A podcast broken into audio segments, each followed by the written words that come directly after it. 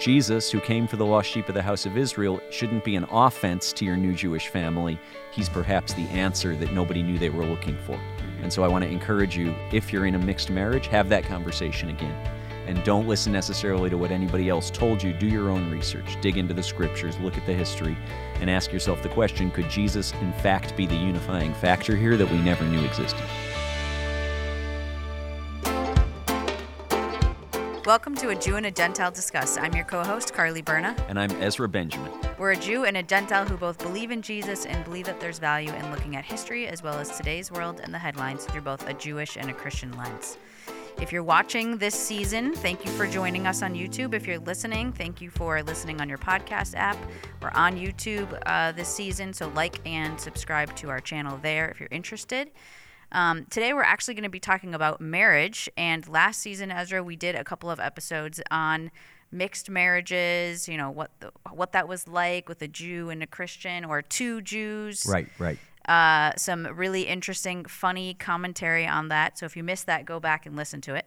Sure. Um, but today, we're specifically going to be talking about demystifying the Jewish wedding. Right. And you know, I keep every, as soon as I hear Jewish wedding, it's like hippocampus issue for me. I think of growing up watching uh, Meet the Parents with Ben Stiller, which is like classic. If you have one or two Jewish parents and that's your heritage and background. Uh, and I'm remembering Owen Wilson. I don't remember the character's name in the movie, but Owen Wilson, you know, lives in this incredible mansion and you know builds this uh, canopy for for Ben Stiller to to get married under and he goes i believe your people call it a hoopah and it's like burnt in my mind whenever i hear jewish wedding. I believe your people call it a hoopah. So anyway today we're going to talk about the hoopah. I think that's actually kind of part of the title of this episode. Yep. and what the heck does that mean and how do you really say it and why does it exist and and uh, all of that Yep, definitely. So before we get to talking about the Jewish wedding, we want to remind you that you can partner with us. Um, and by doing that, uh, we will in turn send you some of our Lost Tribes coffee, which is from Ethiopia.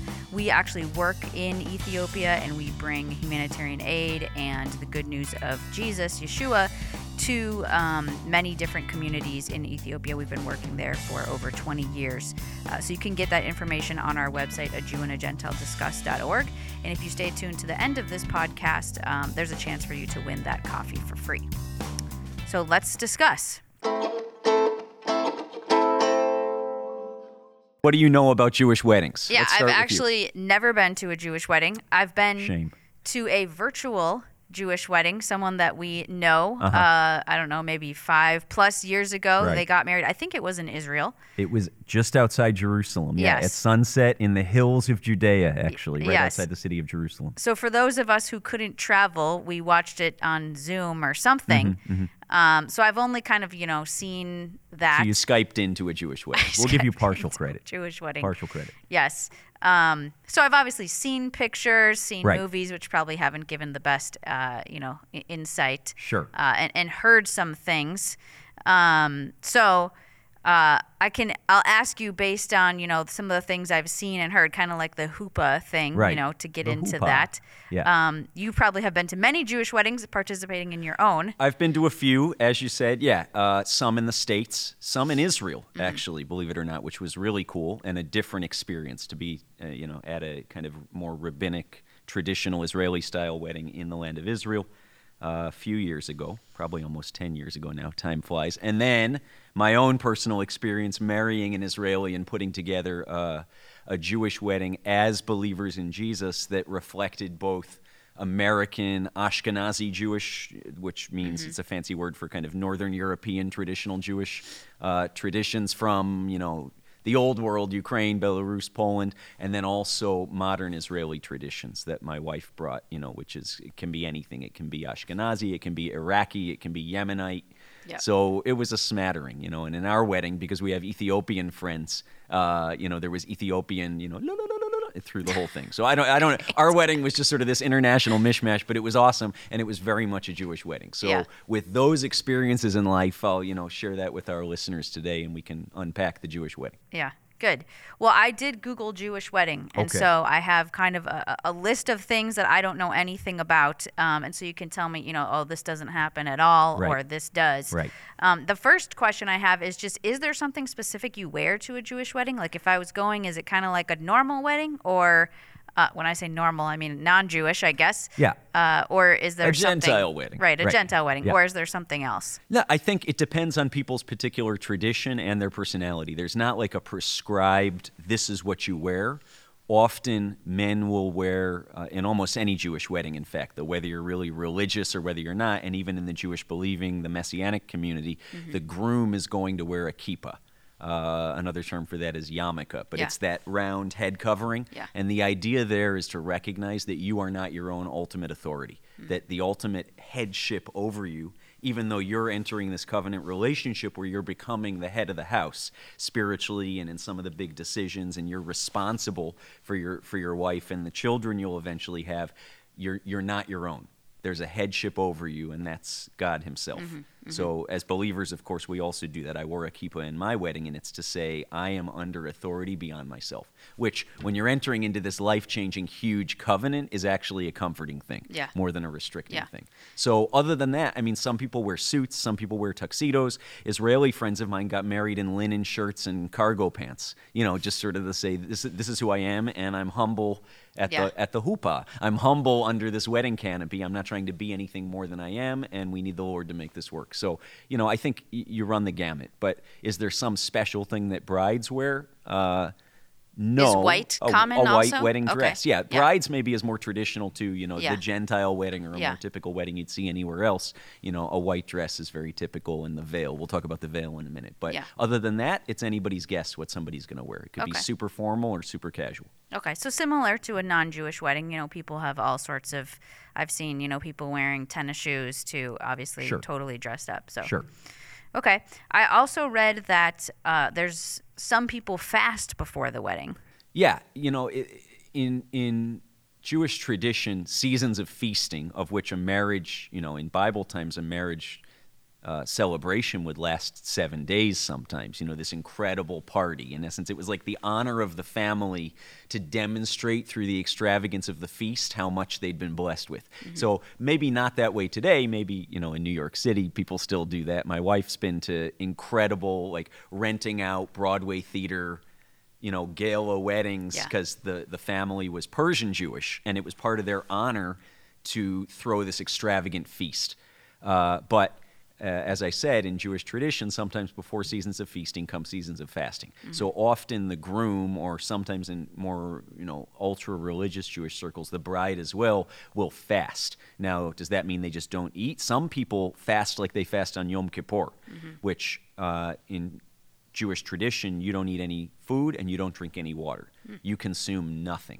And so people to recognize the the seriousness of the covenant they're entering into and Yeah. to try to like engage with the Lord and humble themselves Yeah. will either fast food or fast food and water. Now, Make sure you don't practi- pass out while right, you're exactly. standing at How practical is that before standing in the sun, you Yeah. know, reading all these blessings in Hebrew? Mm, you know, jury's still out. But Yeah. uh, yeah, different people do that, uh, and some don't. You know, for some it's a celebration all day. For others, it's a it's a time of really serious reflection and fasting before the the feast and the celebration of the wedding and the reception. Yeah. Very different than I'm thinking of a friend of mine. I went to her wedding and we went and got in and out before the wedding. Right. So there was definitely feasting before the wedding instead of a fast. Right. Well, that's my my wife and I did a little bit of fasting before our wedding, but in Israeli tradition, you feed the guests because how could you not? Like, Yeah. You got to get people a little bit tipsy and very well fed before the ceremony, or how could they possibly enjoy it? Uh, don't ask me how tipsy. So all these people came to us and said, "Oh, the food was wonderful. We loved the wine before the ceremony." And I said, "Must be nice." You know, I, Yeah. I wouldn't know Yeah. because I was in the back, you know, trying not to pass out. And Yeah. anyway, but it was all worth it. Okay. So the second thing, and there's some Hebrew words here that I'm probably just going to get wrong, so you can correct me. Yeah. Um, Bedeken. Yeah, bedeken is is the idea of um, you know. Well, well, let me first say in in a non-Jewish wedding, how does the bride come down the aisle? She comes down the aisle with the veil on, right? And at some point in the ceremony, either you know before the you may kiss the bride, or once the rings on the finger, or, or once the once the vows have been said, the veil comes off, right? It's like okay, now this is this is it. But in Jewish tradition, it's the other way around. So the bride comes down with her parents, if they're living. She comes down, you know, mother on one side and father on the other, or a representative family member, and she gets left halfway down the aisle. She doesn't come all the way into the the the chuppah, the huppah, as Owen Wilson said, uh, which we'll talk about in a minute. But the groom comes and meets her, and she has no veil on at this point, or I should say, the veil is on, but it's not covering her face. Okay. Why?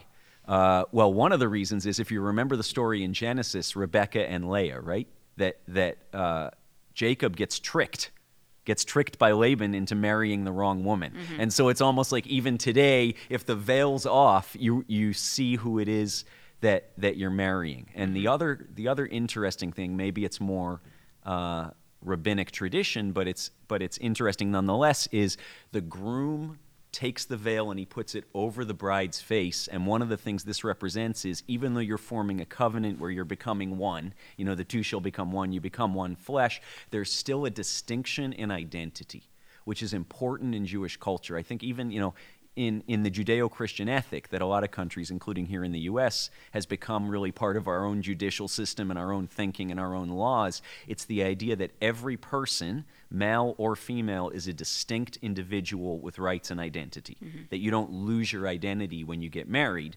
You're joining your identity with another person in oneness, but you're still your own. And so the groom puts the, the veil over the bride's face and says, I recognize that you are a distinct individual who's joining herself to me. So a lot more we could say about that, but it's, it's just sort of you know, interesting. People who attend Jewish weddings for the first time go, wait a minute, this seems backwards, but those are, those are some of the reasons. Got it. Okay. So then the huppah, Yeah. what is that? The huppah, so I'll say it in Hebrew with full phlegm. All right, it's a good thing you're sitting a few feet away Yeah. from me, Carly. So chuppah, chuppah is is is a canopy. Okay. So why the canopy? It can signify a couple things. Uh, a chuppah has typically four poles. It's usually, you know, it can be decorated with flowers or it can be made ornate, but the structure itself is kind of humble. You know, it's wood posts. Uh, my wife and I use just birch wood kind of posts. Uh, these four posts that hold up uh, a sheet. So let me talk about first just the structure itself. The idea is remember, the groom goes down, meets the bride, puts the veil over her face, comes back down the aisle with her, and they enter the chuppah together. So the groom starts there alone, but then he goes and gets the bride and he brings her under the chuppah. So, in essence, it's symbolic of saying that the groom built the house, and when it's ready, he's going to get his bride, and they're entering this new uh, canopy of covenant relationship together. So, literally, he's bringing her into his own house. He's prepared a dwelling, uh, a canopy, a covering for her, but then also symbolically and in the eyes of God, they're coming together under the covering of this covenant. And in many Jewish weddings, if not most, uh, the canopy that's sort of you know between these four poles and these cross beams, you have this semi-translucent uh, fabric, and very often it's the groom's own talit. Okay, I said a fancy word. What's a talit, Ezra? Well, I'm glad you asked, Carly. It's the prayer shawl. So if you've seen Jewish men uh, when they pray, they have this kind of big piece of fabric uh, with tassels on the ends wrapped around their shoulders, or even sometimes if they're really intense in prayer, we'll put it over our heads and just shield ourselves from everything except that kind of intimate moment with the Lord. And so the the prayer shawl, the the garment of prayer and praise that the groom has worn in his lifetime in his own relationship with God becomes the canopy covering. So the idea is my relationship with God and my recognition of His holiness and my need to pray and seek His favor and seek His face become the very covering of this covenant relationship that I'm making. And a lot more we could say about the chuppah, but that's the idea. Uh, almost every Jewish wedding you're in, if it if it doesn't kind of completely throw out tradition and do its own thing, is going to have a chuppah, and that's what's going on. Uh, inviting into the home, inviting under the covering of of covenant relationship and that that true shield and covering is the groom's own relationship as the spiritual head of the house with the lord. And so at this point, is this where the circling occurs? great question. So yes. So once they're under the chuppah something else kind of odd in the gentile world perhaps uh, to a visitor odd to a visitor to a jewish wedding happens but it's in almost every jewish wedding. The bride will circle the groom uh, either in silence or while there's music playing between three and seven times. So what's going on here? A couple things. One is that the bride's train is usually getting completely caught up around the groom's feet, and it's super awkward, and nobody really knows what to do. Anyway, it's, it's a moment, but it happens in every Jewish wedding, so we're all used to it. So while the three to seven circling is happening, uh, what we're remembering is a couple things. In essence, the bride is now making a statement to the to the uh, to the witnesses of the wedding, to the onlooker, he's mine, which is kind of interesting. I mean, you know, but that's that's appropriate for a marriage, appropriate for a wedding. She's in essence marking the lines of she's surrounding him and saying, as we're entering into this relationship, like Psalm Song of Solomon says in Hebrew, "Ani ledodi v'dodi li," which is "I am my beloved's and my beloved's is mine." Mm-hmm and my beloved is mine, that she's saying, This is now, uh, th- this man is now one with me. He, he belongs to me. And the other thing that's happening, maybe more symbolically, but I think it's cool imagery, is almost like the children of Israel. Uh, marched around Jericho seven times, and then the walls fell. As the bride is marching around her groom seven times, she's breaking down the walls of his heart. Mm. So when this covenant making ceremony finally begins after the circling, and the rabbi who's officiating the, the ceremony calls things to order, uh, she's already broken down any resistance he would have emotionally to coming into covenant with her. So it's a very cool thing. It's it's uh, fun and awkward and teary and you know all of the above. So before I go on, as you were talking, I was just thinking: Do most Jewish people who attend a Jewish wedding know the meaning behind all of these things, like you're explaining? You know. Uh, some do, and some would say, my wife and I watched Fiddler on the Roof this past week because she watched it as a kid and had this nostalgic thing. So we just watched it. And how does the movie begin? Why do we do what we do? Why do we eat how we eat? Why do we dress how we dress? I can tell you in one word tradition. So whether whether Jewish guests at a Jewish wedding know all of this the, the symbolic, the deeper meaning behind mm-hmm. these things that was developed over millennia or comes from the Bible, or whether they just know that this is what happens because it's tradition, hard to say. I think it's going to depend on the wedding guest. Yeah. But these elements, even if people don't understand necessarily why, are certainly expected and welcomed in a Jewish wedding. Got it. Okay. Uh, so next is ketubah. Yeah. Good. That was a very American pronunciation. that, thank you for that. No, that was good. Most people say it that way, even in the Jewish community. Yeah. So ketubah ah. or ketubah, as we say. You know, yeah. if you're a New York Jew, you say the ketubah. And if you're an Israeli who actually knows how to say the word, you'll say ketubah. So, what is a ketubah? It's literally a publicly presented contract. Now, is marriage a contract only? No. We understand that it's more than that in the eyes of God. It's a covenant. I think even if a Jewish person doesn't believe Jesus is the Messiah, if you have any recognition that there is a God, you know, that He actually exists and He's the God of our people forever, then you'll recognize it's more than a piece of paper it's a covenant, but the piece of paper is signed by the bride and the groom, either right before or right after the ceremony, and signed by the rabbi and by two witnesses. Mm-hmm. So it's in essence, this covenant has been witnessed uh, by one vested with the spiritual authority to invite the couple into it and by witnesses chosen by the couple. And then you hold it up to all the guests. And it's in Hebrew, so most people, you know, in a Jewish wedding in America have no idea what it says, but you hold it up and say, We're, we're declaring to the witnesses, to the community, that we have entered into a covenant and really a contract together. So, what's the language of it? It's what's required of the bride and it's what's required of the groom. So, my wife, as I said, is from Israel. She had ours made in Jerusalem, and it's very beautiful, but I wasn't there. And so, one of the things that she said is required of the groom is by the way, if this covenant ever ends, Ezra owes me $12 million. like it's in there. It's in Hebrew, Hebrew, Hebrew. Yeah. This number that's pretty long, Hebrew, Hebrew, Hebrew. And I'm like, what does this mean? She said, well, I just took the date of our marriage and turned it into a numeric amount. So, if you ever leave me 12. So, anyway, that's She's never a lawyer, happen. so uh, she, she yeah. is an attorney. So, that was a nice move. I should have read the fine print. Anyway, yeah. I agree nonetheless, and I wholeheartedly agreed. Uh, but you know, so the, the ketubah covenant, is the requirements of the of the marriage. Is that similar to like vows at a Gentile wedding? The vows. Yeah, I mean, the vows also happen in a Jewish wedding, and that's mm-hmm. a great question. But this is really saying that the covenant isn't to be taken lightly. Um, you know, I guess in in civil weddings, right? We have this marriage certificate, and there's not necessarily terms, but you're saying, I'm signing, agreeing that my status as a person here has fundamentally changed. I'm mm-hmm. no longer single. I'm in this relationship that cannot easily be broken. Mm-hmm. So I mm-hmm. think, you know, even historically in Jewish tradition, it was the same idea. Mm-hmm. Uh, now, again, you know, you see in the Old Testament the idea of if there's a problem with your wife under these conditions, sign a certificate of divorce and send her away. Well, in New Covenant Judaism, recognizing that God exists and that He sent Yeshua to redeem us from our sins and to reconcile us to Him, and that a covenant is holy in the eyes of God, it's not about the contract, it's about this holy union that you're entering into. But nonetheless, uh, signing on the dotted line and saying, I'm declaring to the community I no longer belong only to myself is still very important in Jewish tradition. Got it. Okay. Yeah. So at this point, or at some point in the wedding, is what probably the only Jewish word or phrase most people know, which is Mazel Tov. Right. So that happens right after another thing we'll mention, and that thing to end the wedding ceremony. You've said your vows, you've exchanged the rings. There's these seven Hebrew blessings that we won't get into in detail today that guests or family members come up and bless the couple with. And one of those blessings includes. Um, you know, if you know your Bible and think of Bible times, this will this will resonate with you. The groom actually holding a glass of wine to his wife's lips, and she takes a sip, mm. and it's saying, "With this sip, you're entering into covenant with me. This is your acknowledgement and consent to enter into covenant. All of that happens.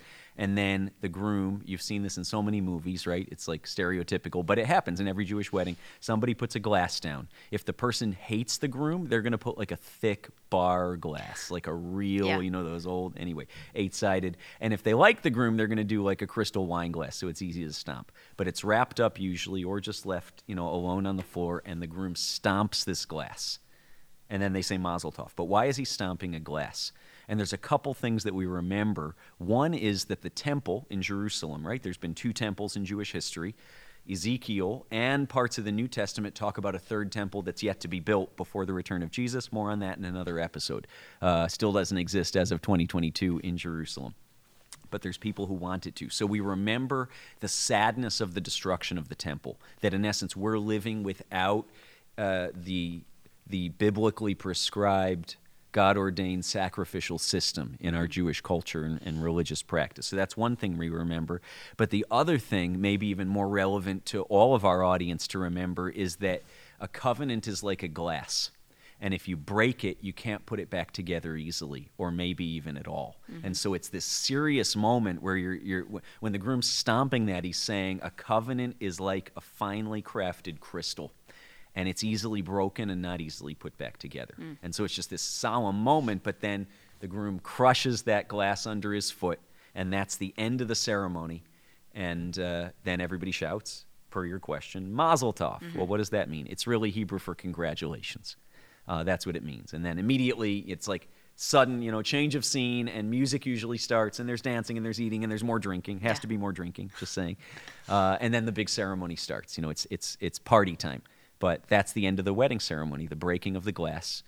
Bride, excuse me, groom kisses bride if he doesn't forget. And I can't tell you how many, before we got married, my wife said, Don't you dare forget to kiss me after you break the glass because the groom's so relieved that this whole ceremony yeah. and all the Hebrew and the blessings are over, and I hope I don't cut my foot open when I crush this glass. That it's like, okay, praise the Lord, I'm done. yeah. Uh, and then he forgets. And I've seen so many YouTube videos. Like I had to watch them. It was part of maybe brainwashing before the ceremony, yeah. so I would be aware of it. Of grooms crushing the glass, Mazel Tov, and then the groom goes and hugs his buddies, oh. and the bride is like, uh, hello. Yeah. Uh, anyway, so that did not happen. I remember. That's good. Thankfully, but that's what happens. So one of the other things I read was that people give gifts in increments of eighteen dollars. Yeah, we can call this like the bonus round, Carly. So what's the deal with eighteen in yeah. Jewish culture? Eighteen uh, letters in Hebrew, backing up a half a sentence, letters in Hebrew carry a numeric value. So often, like if, if you look at a, if you're in Israel and you're looking at a calendar, it's not going to say like uh, numbers for the year 5782 okay, on the Jewish calendar. Mm-hmm. It's going to have a series of Hebrew letters that carry that numeric value. And so uh, the word chai, which means life, like to life, mm-hmm. lechaim, right? Another fiddler on the roof thing. But whenever you, you know, toast somebody in Jewish culture, you don't say, you know, to our health or cheers. You say lechaim, to life. And so chai, uh, those two consonants in Hebrew, those two Hebrew letters, are also the numeric value 18 when they're placed together. Okay. And so 18 means uh, life, yeah. which in Hebrew, in, in, Jewish culture, is often the biggest value is the preservation and the abundance of life. Every human life is of individual, unique, precious value to the community. and as well to God. And so gifts in increments of 18, we got a couple of those at our wedding. I won't tell you how many zeros there were or were not after the number 18. Doesn't matter. Yeah. Uh, less than I would have liked. But uh, anyway, the number 18 uh, was to life. That's what it's saying is may your wedding, may your covenant, may your, your marriage and your family be filled with life. May God bless you with life. Got it. I love how there's so much meaning behind everything, or at least understanding it. Um, but to those listening to our, especially our Christian audience, you know, they might be saying, "Great, now I understand this, but what, how is this really applying to my everyday life, and why should I really care?" Yeah, I think, you know, part of what we're doing in this podcast, Carly, is trying to bridge a gap between the Christian, either the Catholic, evangelical, Anglican, high church, low church, whatever you want to call it, community, and this Jewish community that sort of we look at each other across the aisle of faith sometimes. Even the Jewish believing community to the evangelical community and go, I don't know how to relate to you and I don't understand what you're doing, so I'm just going to kind of disengage mm-hmm. or pretend you don't exist or just smile and never really take the time to get to know. So, as much as we challenge the Jewish listener to uh, not accept maybe what they've been told their whole life that the Christians hate you and the church is fundamentally opposed to the Jewish people and uh, the gospel is not for you, Jesus is the God of the Christians.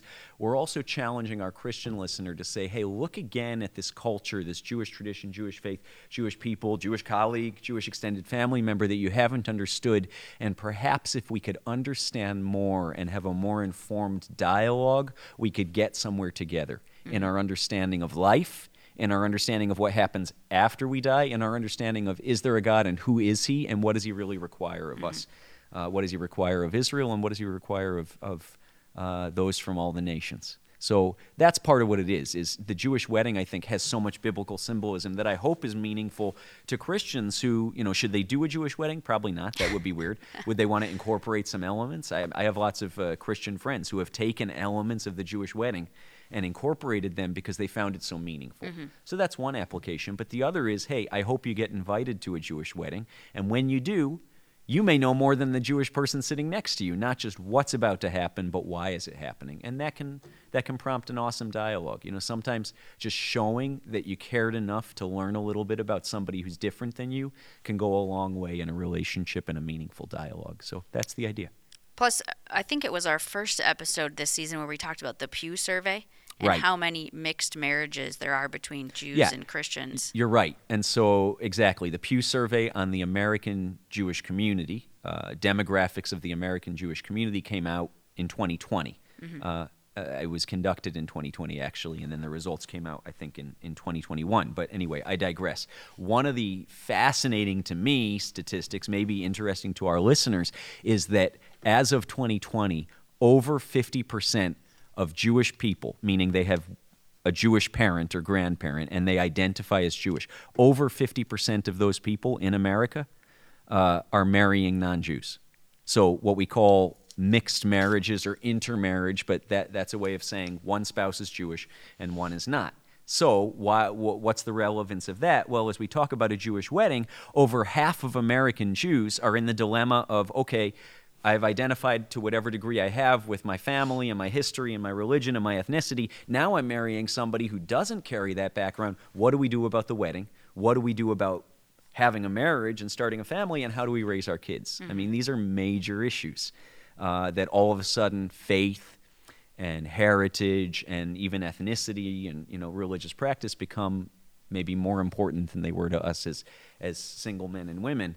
And so uh, my encouragement to our listener, whether you have a Jewish background or whether you have a Christian background, is if you're in relationship or even in marriage with somebody who uh, is not Jewish, if you are, and they're Jewish, if you're not, is consider the possibility that perhaps the Lord didn't set you up to be diametrically opposed to each other. Perhaps the Messiah promised to Israel, the one who came for the lost sheep of the house of Israel, namely Jesus, who died according to the scriptures and was raised according to the scriptures and was witnessed by many after his resurrection, that perhaps he, who is also the Savior of all the world, might be the way that somebody not from a Jewish background and somebody from a Jewish background can have some, some synergy and some shared understanding, and really, most importantly, shared faith and worldview and outlook about this life and what happens after we die, and bring those things together.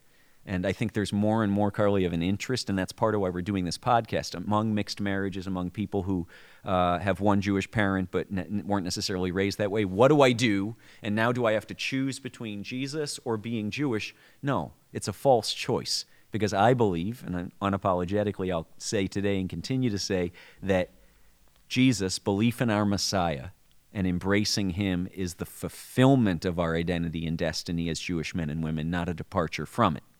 And for the non Jewish listener, if you're married to a Jewish person, Jesus, who came for the lost sheep of the house of Israel, shouldn't be an offense to your new Jewish family. He's perhaps the answer that nobody knew they were looking for. Mm-hmm. And so I want to encourage you, uh, especially in, if you're in a mixed marriage, have that conversation again.